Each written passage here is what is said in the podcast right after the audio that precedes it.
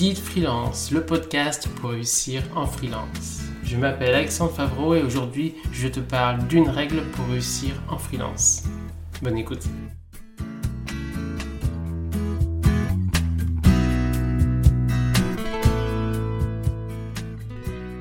Dans cet épisode, on va parler d'une règle qui est te brader, tu éviteras.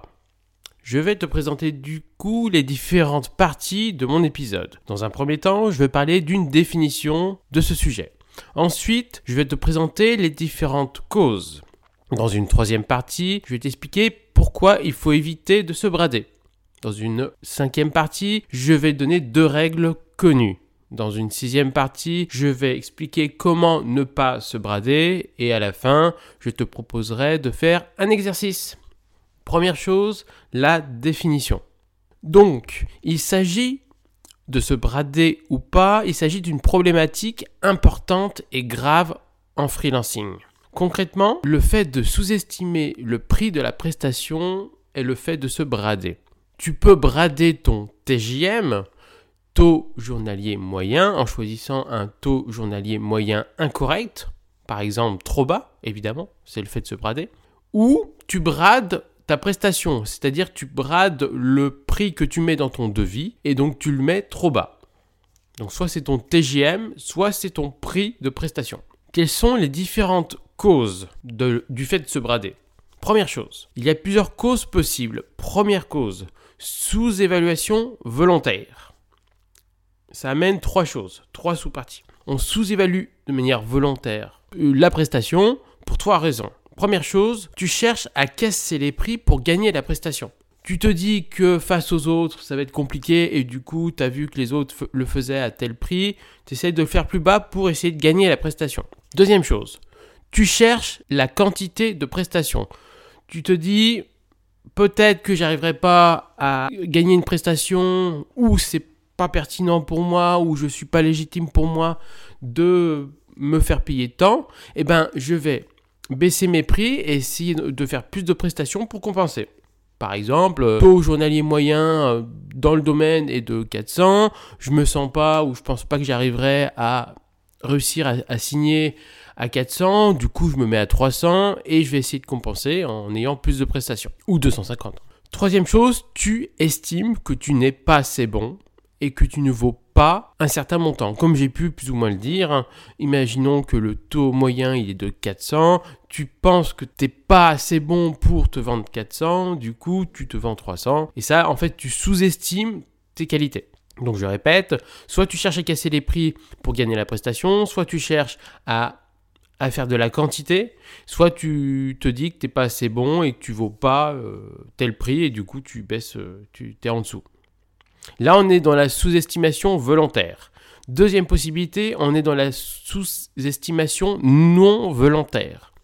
C'est-à-dire que tu t'es planté sur le prix, tu t'es planté sur ton TGM, tu t'es planté sur le devis, et en estimant le devis, eh ben, tu as sous-estimé le réel prix que tu aurais dû donner.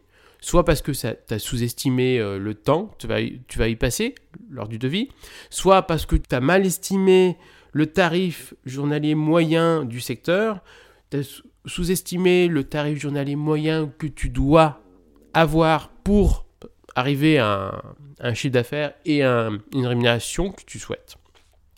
Et ça, tout ça, c'est fréquent. Sous-estimer son TJM ou son devis de manière volontaire ou involontaire, c'est très fréquent. Et ça équivaut à se brader volontairement ou pas. C'est quelque chose d'essentiel en freelancing. Pourquoi il faut éviter de se brader? J'ai six éléments. Premier élément, pour toi maintenant. Pourquoi? Car tu, auras du mal à vivre de ta vie de freelance.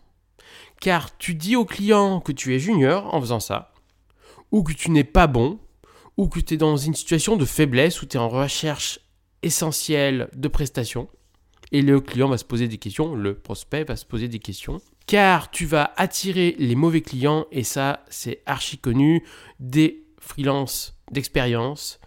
Quand tu sous-estimes ton prix, tu mets un prix bas, tu vas attirer les clients qui veulent du prix bas, qui vont être les clients les plus difficiles, les plus exigeants et qui vont te demander des choses en plus, qui vont sous-estimer tes compétences, donc douter de tes compétences et tout vérifier. Voilà. Prix bas veut dire mauvais client la plupart du temps. Tu vas faire fuir plein de clients qui estimeront que tu n'es pas compétent vu le prix trop bas. Imaginons par exemple qui, se trouve avec 3 euh, devis ou 3 TGM, 2 TGM qui sont plus ou moins les mêmes à 500 par exemple, et toi tu es à 300. De suite, ils vont te mettre de côté la plupart du temps, sauf les mauvais clients qui veulent que du prix très bas, parce qu'ils vont se dire, oulala, là il est vachement bas, euh, à mon avis c'est un junior et moi je veux quand même euh, de la qualité, ou il y, y, a un problème à un moment donné, et je vais choisir entre les autres. Donc ça, c'est la première chose, c'est mauvais pour toi. Ensuite, pour toi, plus tard. Et le freelancing en général. Je t'explique. Tu encourages, en faisant ça, en te bradant, tu encourages une tendance de baisse du prix des prestations qui est préjudiciable pour les autres, tes collègues, tes concurrents, mais aussi pour toi plus tard quand tu voudras augmenter tes prix. En effet, tu peux peut-être te dire, parce que tu es junior ou parce que tu commences en freelancing, tu vas commencer à un tarif plus bas. Imaginons que le tarif moyen, euh, il est de 400. Tu vas dire, allez, je vais mettre à 300 pour avoir plus de chances de réussir à trouver des clients. Je te l'ai déjà dit que c'était déjà compliqué, que c'était pas la bonne formule, la bonne idée. Au contraire, tu vas te restreindre et tu vas avoir des mauvais clients.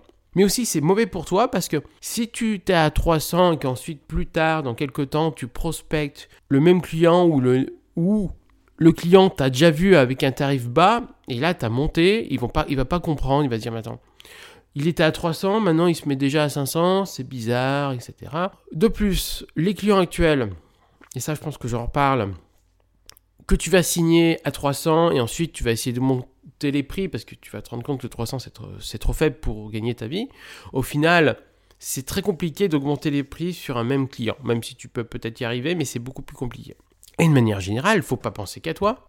Ça instaure une évolution dans le freelancing qui est plus en plus présente, et ceux qui sont là depuis 20 ans, 15 ans et 10 ans le disent souvent, on a une tendance à la baisse des prix parce qu'on a de plus en plus de personnes qui se bradent. Au final, le le tarif moyen, eh ben, du coup, il descend. Et c'est de plus en plus difficile d'augmenter ses prix. C'est de plus en plus difficile d'avoir une bonne rémunération en freelancing.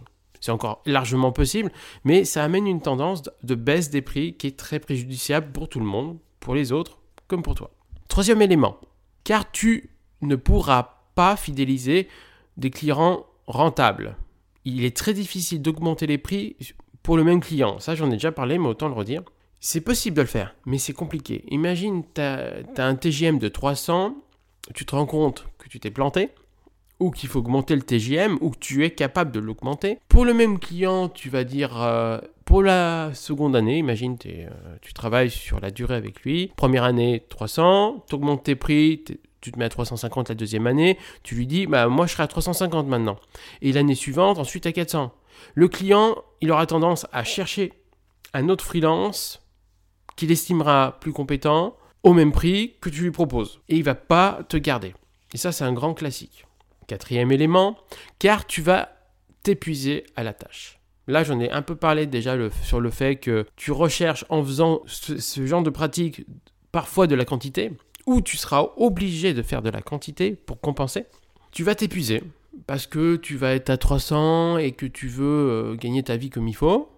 Quand je dis 300, ça peut être 250, j'en ai vu même à 200 sur certaines, euh, alors que le tarif peut être à 400, hein, tarif euh, moyen. Donc tu vas chercher à faire plus de prestations, donc tu vas prendre énormément de temps pour faire chaque prestation, tu vas t'épuiser.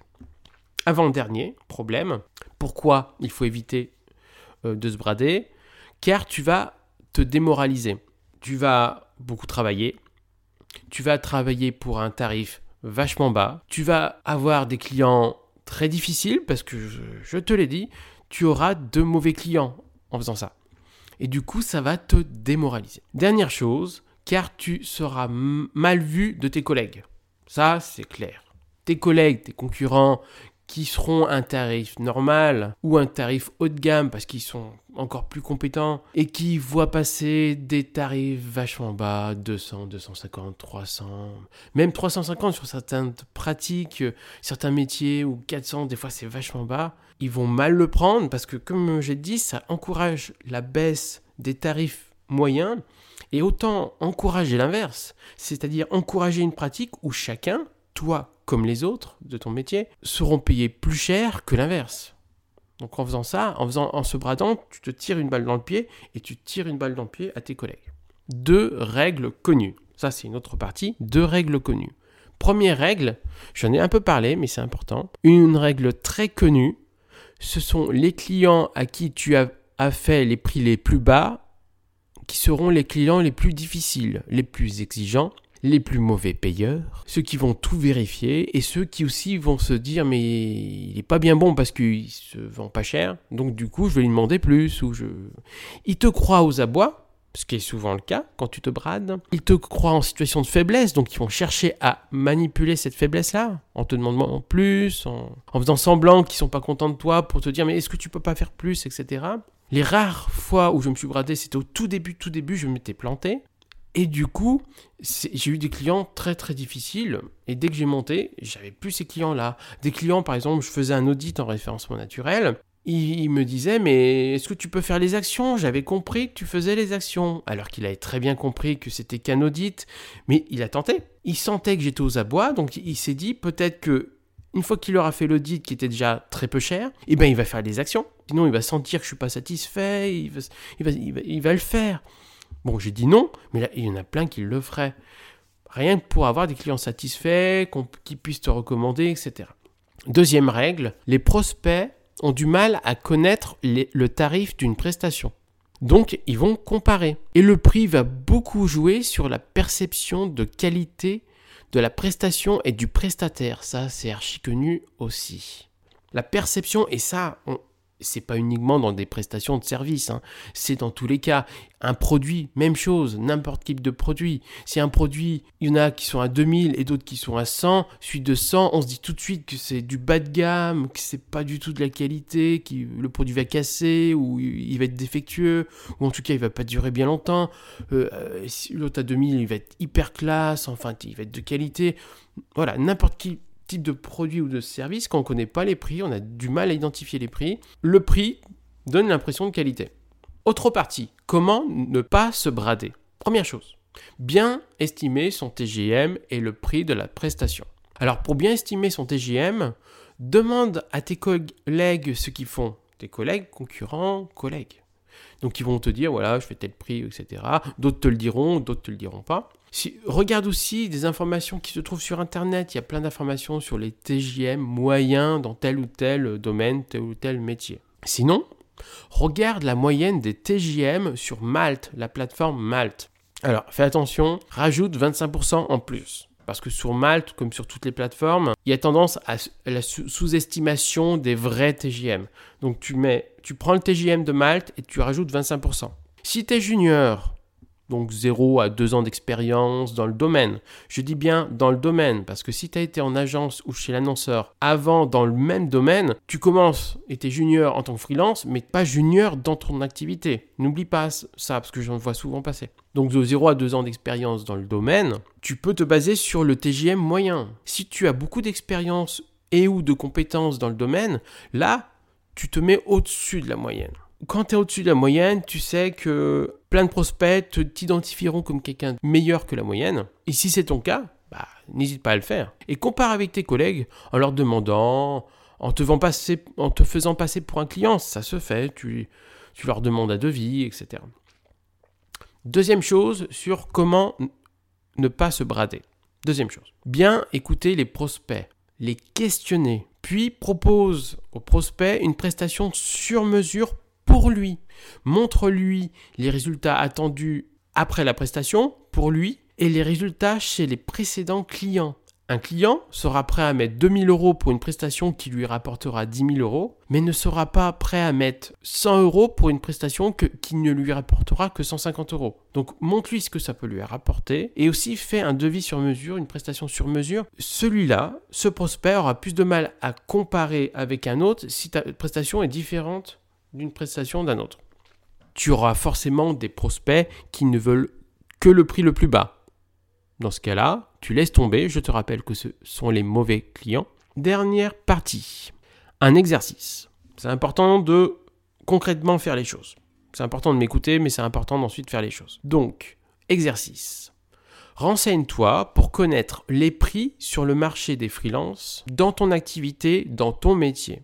Donc je rappelle, tu regardes sur Internet, tu as plein d'informations, tu regardes sur Malte également, avec 25%, mais 25% de plus. Demande à tes collègues, fais faire un devis à tes collègues, puis estime ton TGM par rapport à ton niveau de compétence et ton niveau d'expérience, sans te sous-estimer. TGM est prix des prestations. Par exemple, qu'est-ce qu'un audit en référencement naturel Combien tu le vendrais Combien il doit être vendu Etc. Une prestation complète dans telle ou telle chose, un logo, etc. Un site internet, etc. Prépare ensuite des arguments pour montrer que ta prestation est de qualité. Bon exercice.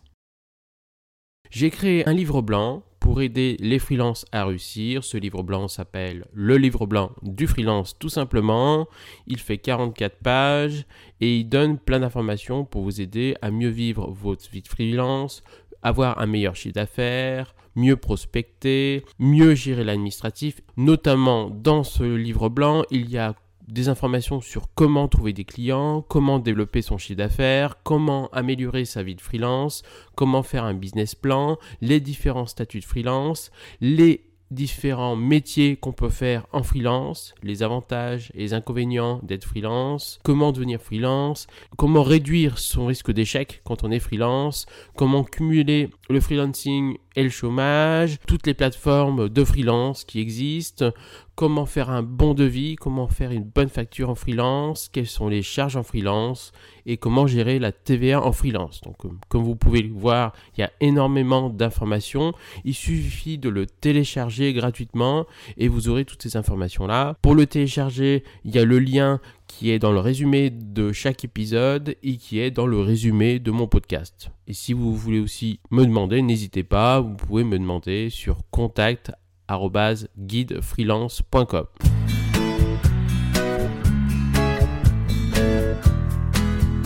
Merci d'avoir écouté cet épisode et n'hésite pas à écouter les prochains épisodes. À bientôt.